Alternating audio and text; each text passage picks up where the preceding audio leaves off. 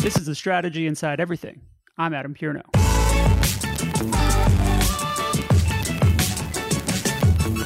All right, welcome back to another episode of The Strategy Inside Everything. We have a very special episode for you today. You're going to really enjoy this.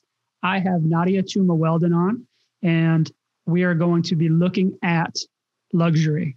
And she's the perfect person to do it because Nadia currently serves as the Global Luxury Practice Lead at McCann World Group and the Global Director of McCann Truth Central. So she serves two roles, does two jobs. It sounds like a lot. Nadia, how are you today? I'm great, Adam. Thanks so much for having me. Thank you for making time to be here. I appreciate it. And um, I just made a joke about you having two jobs. How? Tell me a little bit about the both of those and tell me how you're able to manage both. Uh, yeah, so I do have two jobs, and um, I've been I've been with McCann World Group for uh, seven years this month, actually. That's awesome. And um, I've sort of always kept about two roles um, as I've been there. But uh, we'll start with my day job, which is um, the global director, one of the global directors of McCann World Group Truth Central. Quite a mouthful, but um, Truth Central is essentially World Group's um, global cultural intelligence unit. So we are a small but mighty but global team, and our mission is to create original research about culture. Um, so we have been in existence for ten years now, and since then we've been running these big, meaty global studies um, from both a quantitative and a qualitative um, standpoint that studies the macro-cultural forces that shape how people behave and make decisions, and I think ultimately create relationships with, with the brands that they buy.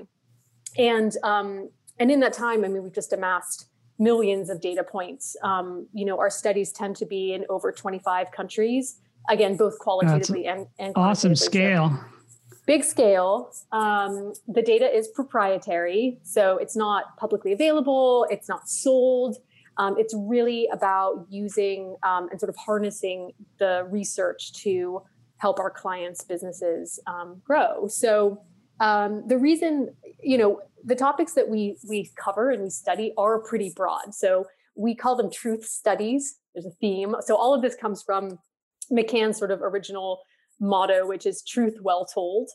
Um, and so the truth, uh, the idea is that any insight, any campaign, any great creative idea, it all starts from a really compelling human truth. You know, what is this thing that we can understand that's happening in the world? So that's where we come in. We are constantly studying culture, studying human truths.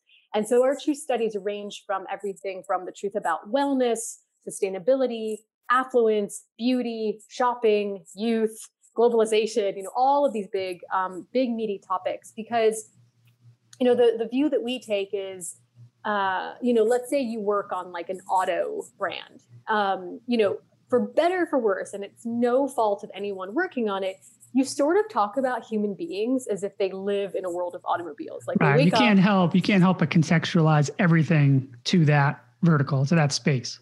Totally. So they're like, you know, no one sort of, I mean, as much as we'd like to think, nobody is waking up saying, you know, I, I wonder what Toyota's up to today. You know, not to call no, out Toyota, yeah. right? You wake up and you're like, where are my kids? What am I doing? How, you know, how's my health? How's my finances? What's happening in the news and the politics and all this? You're not thinking about brand pillars, that's for sure. You're not thinking about where in the purchase funnel you are, and, um, you know, and which, uh, you know, millennial uh, vector is, you know, making your heart sing, right? So I think... Um, We try to really challenge a lot of those marketing tropes. I mean, even things like regions, which are like completely random. Like, how is MENA a region? That's are you Middle East and North Africa. Are you empowered to break down those those questions, or, and to uncover the the truth behind the truth, or one hundred percent. Or are you trying to? I've seen uh, agencies and research orgs that sort of have a, an editorial position, and all their resource or all the research they do seems to reinforce it. Are you guys free to your findings are your findings, and the truth is truth? That's exactly right. Yeah. So we we um, we work with basically every geography and every type of client, um, but we are not tied to any of them. So our work literally is the truth. It is what the data says. You know, obviously we interpret it as sort of cultural anthropologists, I guess you could you could sort of call our group. Um, but yeah, I mean, we take everything and challenge it. We take age demographics and challenge them. We take marketing regions and challenge them. And, you know, I'll get, I'll get to that in just, just a moment, um, sort of how, how we do that. Um, but I think it's, it's, you know, I'm happy at the end of the day if I can come in with the findings from our research, which is deeply human, like team human, like that is our team. That's where we play. And if I can come in and show the world in a way that can change a client's view of the world by like three degrees, that's success. Because a lot of our big clients, like they see a ton of research and most of it is sort of traditional market research or sort of research from agencies that are very smart, but don't have that proprietary data. They're kind of doing the Forrester and the Mintel and the Google right. and like smart people in a room, which is incredibly important, but it's a lit know, review. Actually, sorry, it's a lit review. It's not propri- It's not organically discovered truths. Exactly. Yeah. And I think we come to each topic saying, listen, like I am not the only person studying age. I'm not the only person studying wellness by any stretch of the imagination. So what can I say about this topic that is true but different, like, but is fresh and is interesting and makes people like kind of sit up and look at the world a little bit differently. So, so that's what I was brought in to, to do. And um, I think the global nature of it is also another thing that sets us up. So we have, um, we have contacts in basically every country where McCann is, which is, I think, most countries. Yeah. Um, and our, our, those people help us um, contextualize the research, run the qualitative that we do, which we tend to make really fun. Like we try to, you know, we, we like go into people's houses in a hundred countries and look at their bathroom cabinets for the truth about wellness. You know, we, we hold big dinner parties with wealthy people for the truth about affluence, you know, in their homes on their own turf. So we try to make the data sort of meet with these like really human stories. And the people in all of these countries really help us. Or we'll get like a weird data point. We're like, why is Brazil so odd in this for this question? And we'll call up that person and they can help us make sense of it. So that global connectivity is really important. So, so I came into McCann and I was, I was starting to lead these studies. And um, I think about two years in, I was leading a big piece of research called The Truth About Globalization. Um, was, I co-authored it with, um, with the, the woman who founded Truth Central.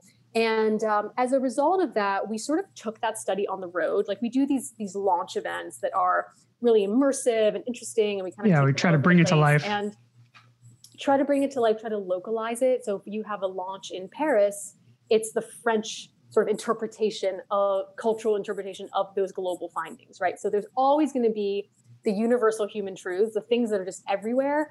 Um, and bind humanity together. And then it's really about, well, how is this expressed in the Philippines? And how is this expressed in South Africa? And what does this look like in India?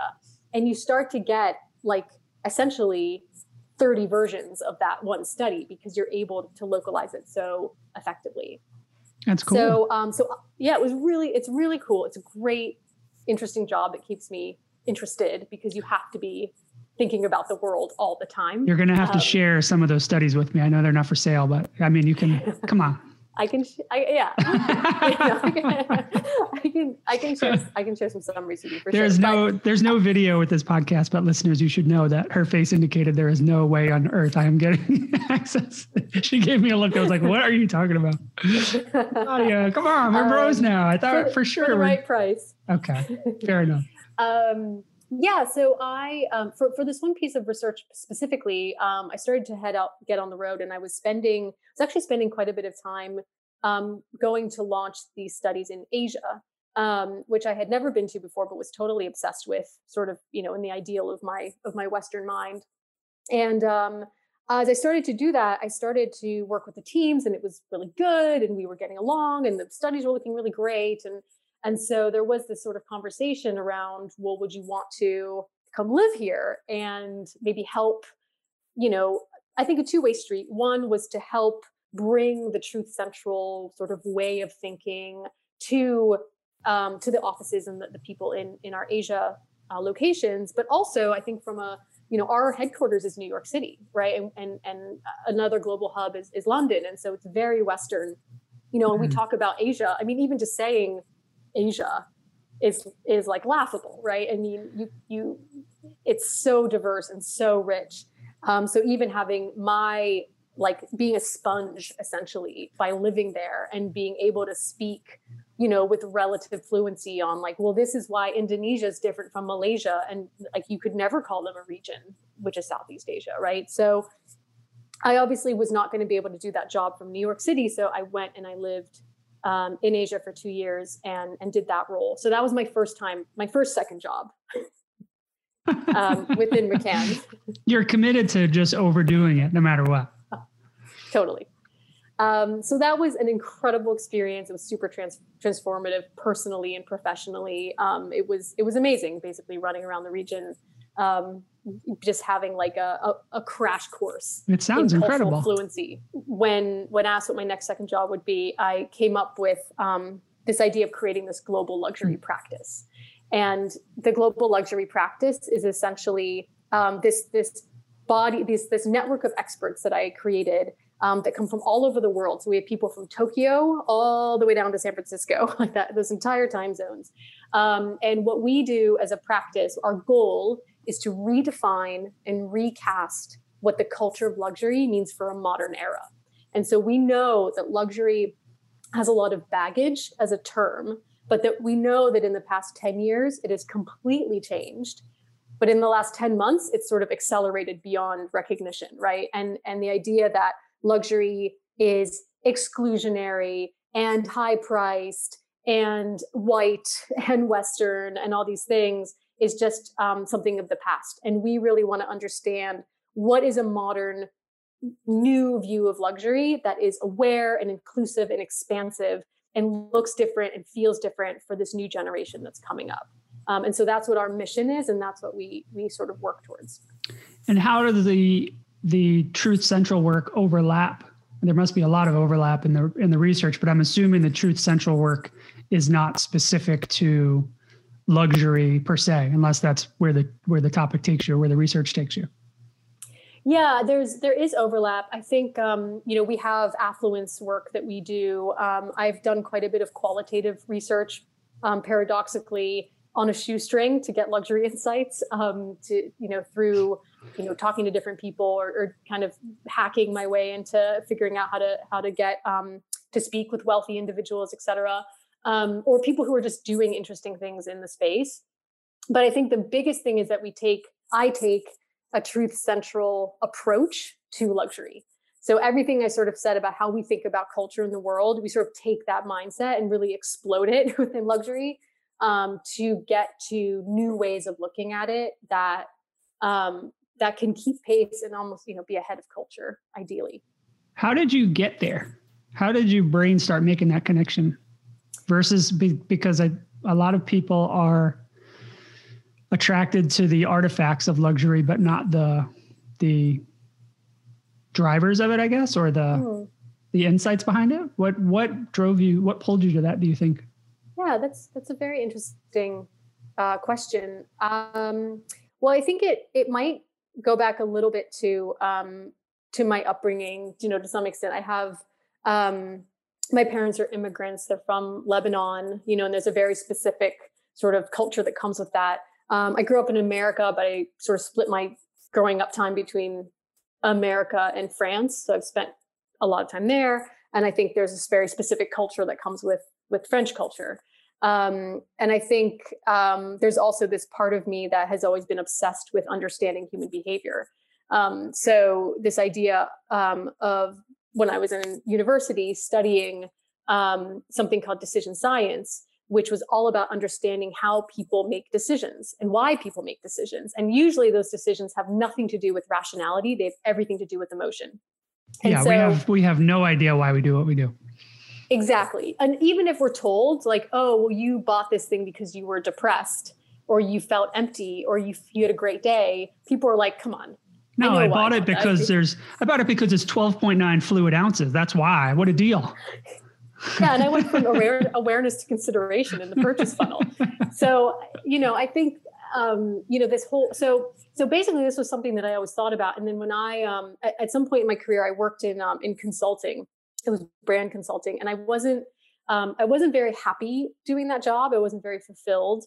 Um, and in my free time, I just started writing in a blog, like this little funny blog that I had that was just all about image and aspiration and luxury. And I would just sort of funnel all my creative energy into that piece of work, which was about ten years ago. So it took me almost ten years to get to get the job. But um, so I think that just was started this sort of was part of this lifelong um, curiosity about human behavior. And I think if you think about luxury, it almost is this sort of like really condensed set of um, this like condensed expression of aspiration, right? It's like aspiration just bundled into one concentrated um, space. And if you can almost understand the culture of luxury, you can understand all aspiration um, because it's sort of the finest, most sharp articulation of what aspiration looks like. That's, um, I wanted to talk to you about, so I've had futurists on over the past few months. I've had people talk about luxury, but I noticed that you have done some work looking at where luxury might be headed.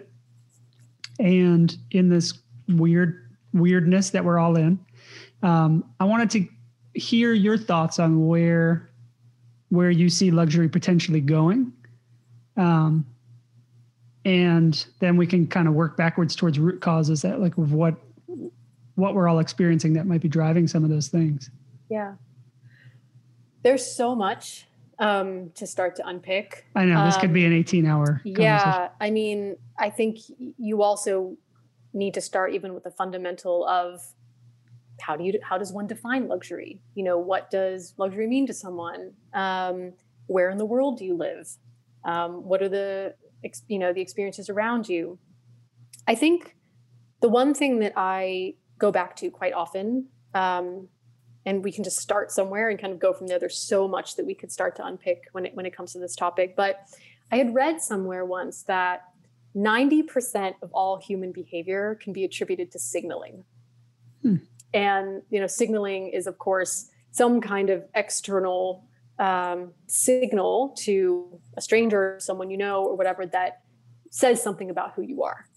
Um, and when I started to think about luxury, even just right after the lockdown started to happen here in New York, you know, very quickly you you saw a pretty drastic elimination of the sort of classic influencer model, right? Where here's my second home, here's my bling, here's my car, here's my whatever. Um, I think some influencers were slightly tone deaf and, and some celebrities as well. I think that it's been well reported about how some celebrities were complaining about being stuck at home in their mansions and yes. things like that, right? Um, and so they were very quickly vilified, those those who tried, who did that. But I think most of most people like this knew pretty quickly that it was going to be in poor taste to do any kind of privilege, showing things off as, um, particularly in New York, people were were dying, you know, um, and then following that, there was just, there still is a lot of economic hardship. Mm-hmm. But what I did notice was on a more sort of quotidian level, like pe- just sort of normal lay people, that signaling still existed. It was still going on. And, you know, so you would see things like people posting photos of, thank goodness they don't do this anymore, posting photos of like a Zoom happy hour, you know, on Instagram to show, listen, I'm still in demand. I'm still a person that is social and connected and popular. Yeah, that um, didn't make, I remember that phase of the first month of people doing things like that. And I mean, now it's like Zoom happy hour, please don't invite me to that. But then but in that first month, it was like, oh, okay, yes, my social life, my social status still remains even despite all that's happening. Right. And and what other reason to post a photo of a screen on another screen than to show, to signal that you're still, you know, thriving. So, you know, I think, unfor- well, fortunately or unfortunately, um, part of human behavior is to to signal and to show certain things. Now, what I, and I think that's a universal human truth. That doesn't change. It's been around. I was, I was just sort of writing um, a little piece about um, how I went to the Met Museum and there was this hall that was all about um, ancient Rome. And there was this whole section about like luxury in ancient Rome. And you read it and it read as if it could have been written last year, you know, just about the way people wanted to adorn themselves or the way that they thought about importing goods or the way that, um, you know, they, there was exploitation of people, you know, all of these certain things that I think are just, they're just universal. They've always been, they always will be. Now, what I find most interesting is the nuance. So how does it change, right? So if signaling, if showing certain things about right. status. If those things are constant, they're then constant. What's changed? They're, they're, they're a, a drumbeat. Um, how is that, how is that activated? How do we understand that better? Um, so, you know, my group that studies luxury, we're a global group. And I think when you start to dig into the different cultural contexts, it starts to get really interesting and really powerful. Um, because I think ultimately, when you think about human behavior, you are a product of your context, um, even in New York. So I, I sort of posited this theory that, you know, it's going to be in really bad taste to walk around with a brand new expensive luxury handbag, um, or to drive around in a brand new luxury car. And I think for the most part, that's true. But then on said Met Museum visit, um, my husband and I were uh, in the, on the Upper East Side, and we went out to lunch afterwards, and people walking around were like totally, um, you know, adorned in all the logos and all these things, because it's a safe space there for people to be doing that. Right. So I think, um, I think it really depends on, on your context. Um, mm-hmm. I think, um, again, as I mentioned, our, our team's quite global. So we have a few experts um, in luxury who live in China. And in China, there is a tremendous amount of trust in the government. The government has, you know, essentially made the COVID pandemic kind of like a bad memory that happened over the summer, and people have moved on. It is the bright spot in luxury because of that. You know, people feel a sense of optimism. They feel a sense of trust. There's huge lines at the Louis Vuitton store in Shanghai. You know, that's, that's back to that. That's interesting. Yeah. So, so you're going to have those sorts of different differing um, pieces around that. Now, what I would say has been really heartening, I think, um, and it's not, not something that is new, but I think has been accelerated by the pandemic, has been um, this real need for luxury brands to, um, to be responsible, to be inclusive, to be aware, to be um, expansive. Um, you know, there's this great quote I heard at a conference in January, which seems like wow, fourteen yeah. years ago. Yeah. It was from the C E O of Tiffany's, and this was right before the sale to L V M H was announced. Before recently, it was unannounced. um, but he said, you know, people are, are now coming to luxury with questions. Um, yes, it's beautiful on the outside, but is it beautiful on the inside? And I think this whole projection around, you know, millennials and Gen Z by twenty thirty and twenty forty are going to be the biggest proportion of luxury consumers in the world. They have those expectations, and they want to see themselves reflected in campaigns. They want to see brands acting in ways that are meaningful, um, and not sort of old, um, exclusionary, precious, rarefied. Wait, but this is interesting, because when you asked earlier, what is luxury? Um, as you're describing luxury brands being more inclusive and more expansive and covering more ground, what I start to hear is that if they're including more people, then they're less precious. So how do you how do you reconcile both of those things if it if they are, I mean, certainly you're not going to see those brands come to the McDonald's territory, but how do you how oh I triggered something. Well, I think that's a really interesting provocation. So we do this, an initiative I started about six years ago called the Tastemakers Council.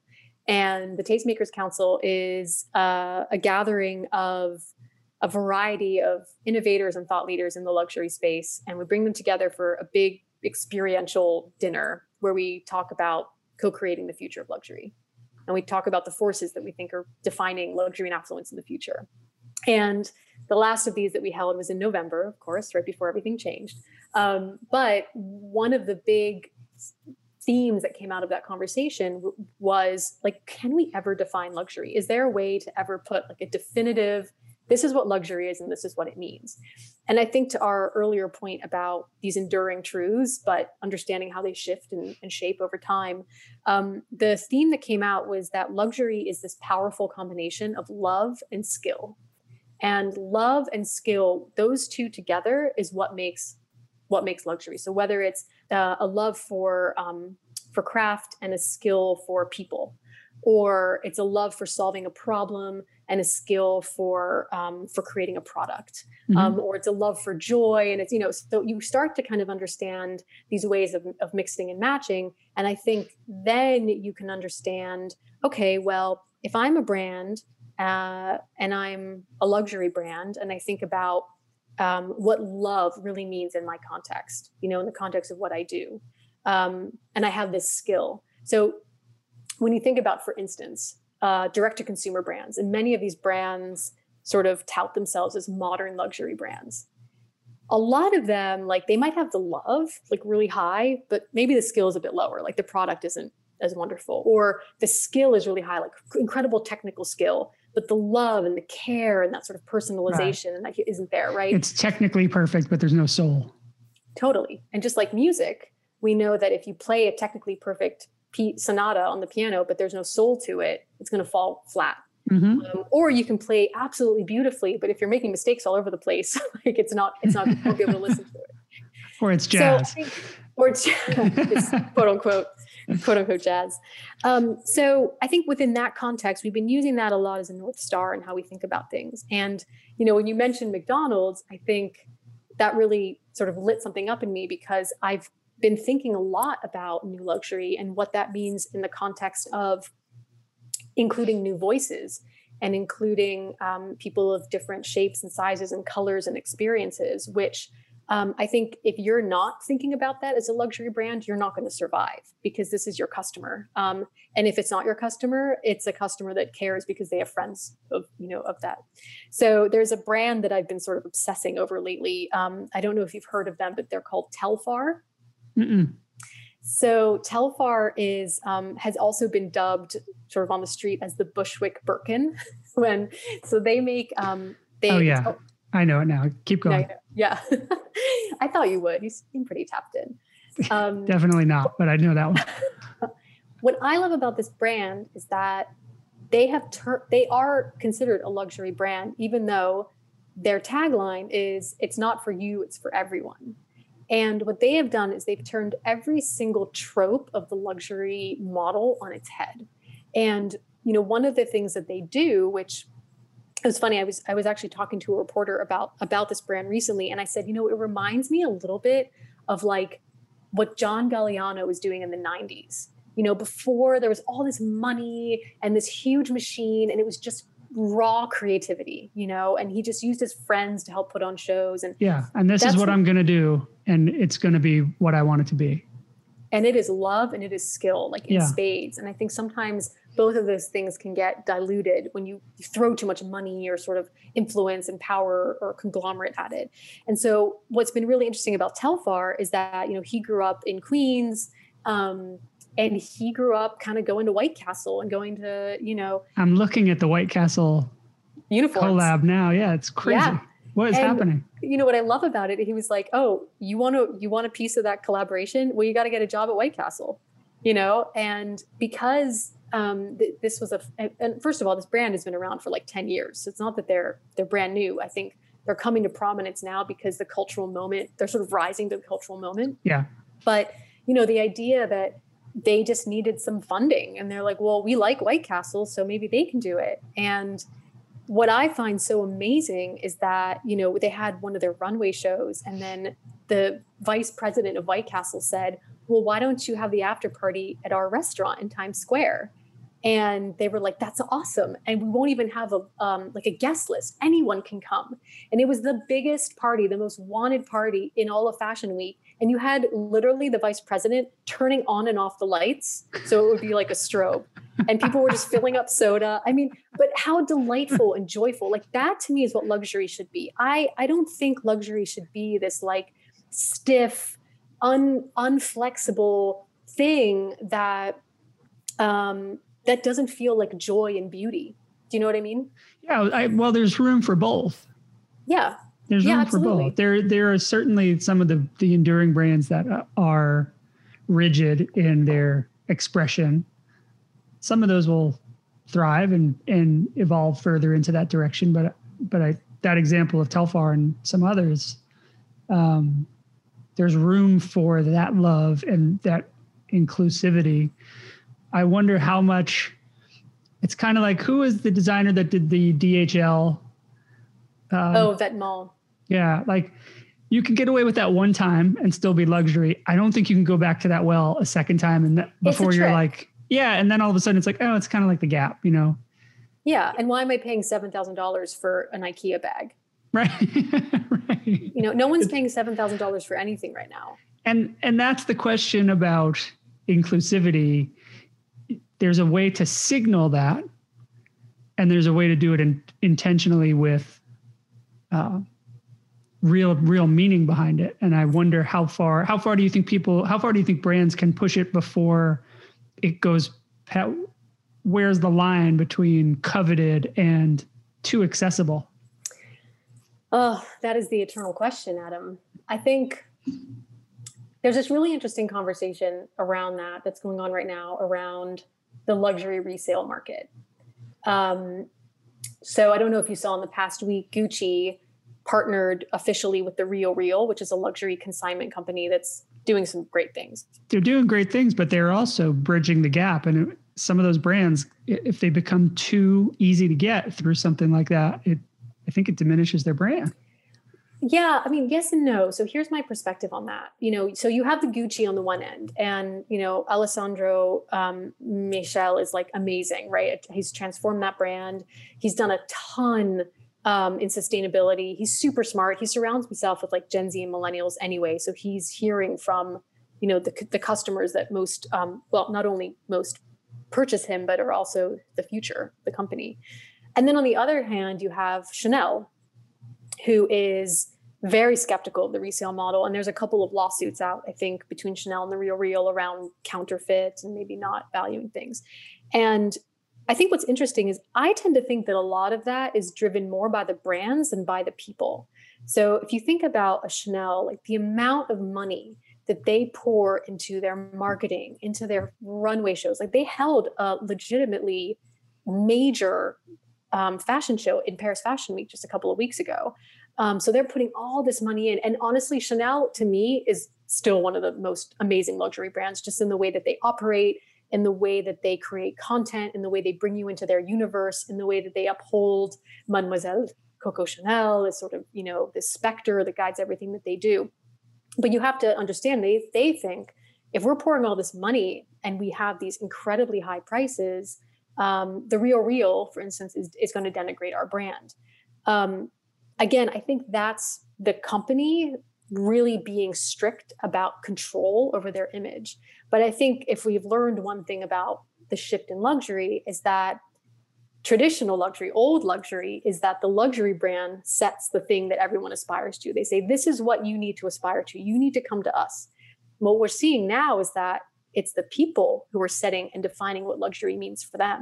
And it's the brands that now have to come down and speak to the people, and not come down in like a derogatory way, but come, come meet them. And so you see really smart brands like Gucci doing that. Um, I think Chanel does a really good job in some of their other ways, like their beauty products are more accessible and, and, and feel luxurious. And they're kind of coming to, uh, to a customer and making her feel like an expert and that she has taste and things like that. But I think that, um, the idea of people buying eight thousand dollars jackets right now is probably not a reality. And the idea of buying something that is already in the production system, it is not made new. We don't need more stuff. There's enough stuff that is produced to let everyone survive for the next fifty years if we never made another thing. You know, um, I think there's a real pride that people feel when they get something that feels responsible. There's a story behind it. I think mm-hmm. people like to say like, yeah, oh, you like this? It was, it was secondhand, you know, and, it, and I, and I got this great deal on it. Isn't it beautiful? And isn't it, you know, and you have a story around it. I wonder what the, the woman who wore it before, what her life was like, you know, and you start to kind of have these things be passed down. They almost become like heirlooms, you know? So I think it's a complicated thing, but um, there's a huge uh, desire for luxury, traditional luxury brands to hold on to that creative control, and thus say, no, our prices need to be really, really high.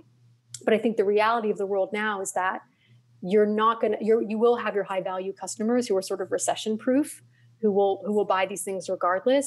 But I think more and more people are going to be thinking, what is sustainable? What is inclusive? What is a way that I can get this sort of this beautiful thing, but mix it into the way that I like to live my life, um, and create it something that's that's totally me and to- totally different. That's very interesting. You, do you think there will be more brands that come and find that path into um, diversifying their distribution so that their their wares can be found through a variety of channels and not just the ones they control, and, and making that secondhand or um, alternate connection possible? Yeah, I mean, you're starting to see it. You know, I think a lot of um, a lot of brands, again, there's a control issue, but I think if they have control over it, um, you know, this isn't necessarily like a traditional luxury brand, but if you think about Levi's, which has always been a pretty strong proponent of um, of the environment and a custodian, you know, especially denim being one of the most destructive um, materials to make um, in the world. Um, they recently launched a sister site that's like secondhand vintage. You know, and you can go on that site and you can just buy up, you know, older vintage Levi's. And I think there's a real cachet to that. There's almost more of a cachet to say you've got something vintage or secondhand, or you did a little searching for something, than to just say, you know what, I clicked on a thing and I bought it because I had some money.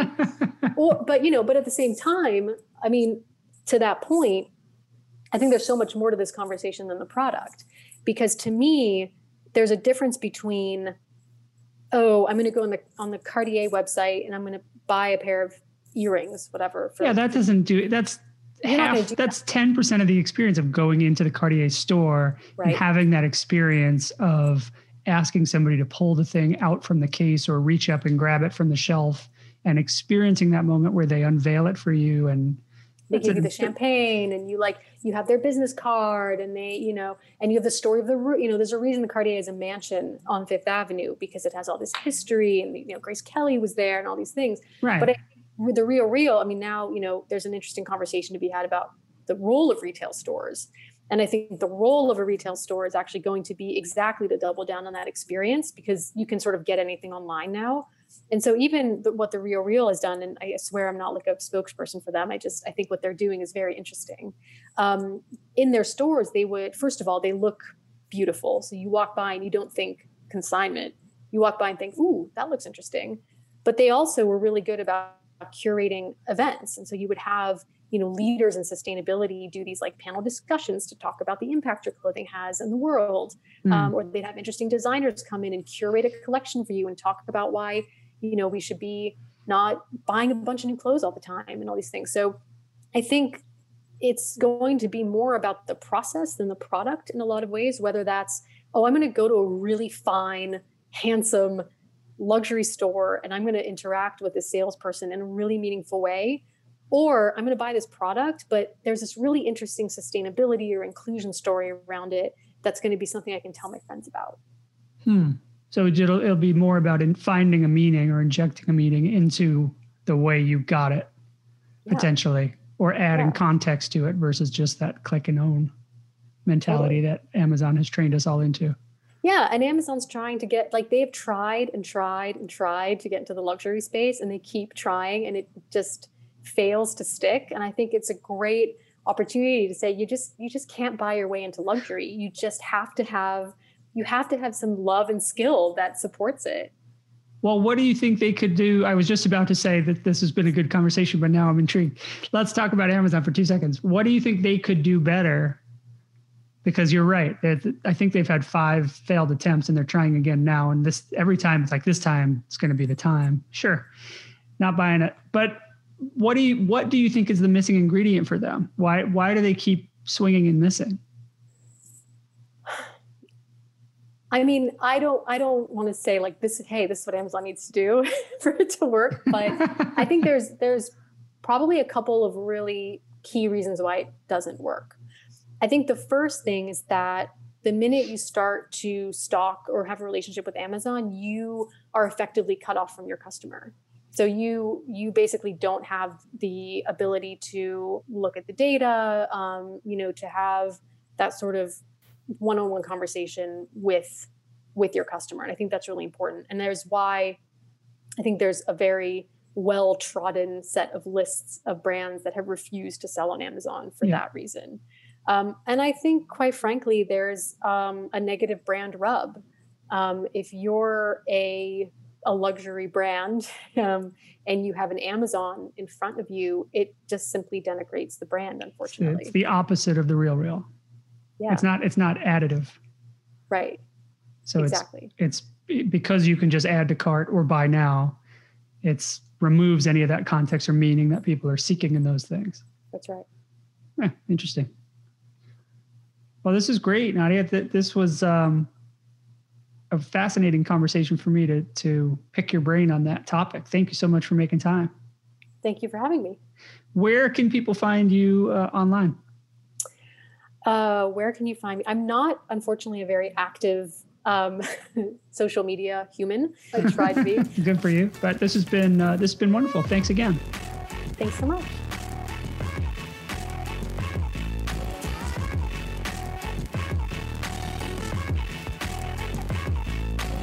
Strategy Inside Everything is produced by me, Adam Curnow.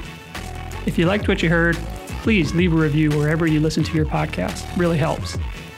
If someone shared this with you and you're just not sure where you could find it, you can go to specific dot substack dot com and sign up there to get episodes before everybody else. For more information about me, Adam Curnow, you can go to adam curnow dot com. There's information about my books, my speaking, and my strategy work. Have an idea for a guest? Send it my way. Just go to adam curnow dot com and you'll find a form there that'll help you connect. Thanks for listening.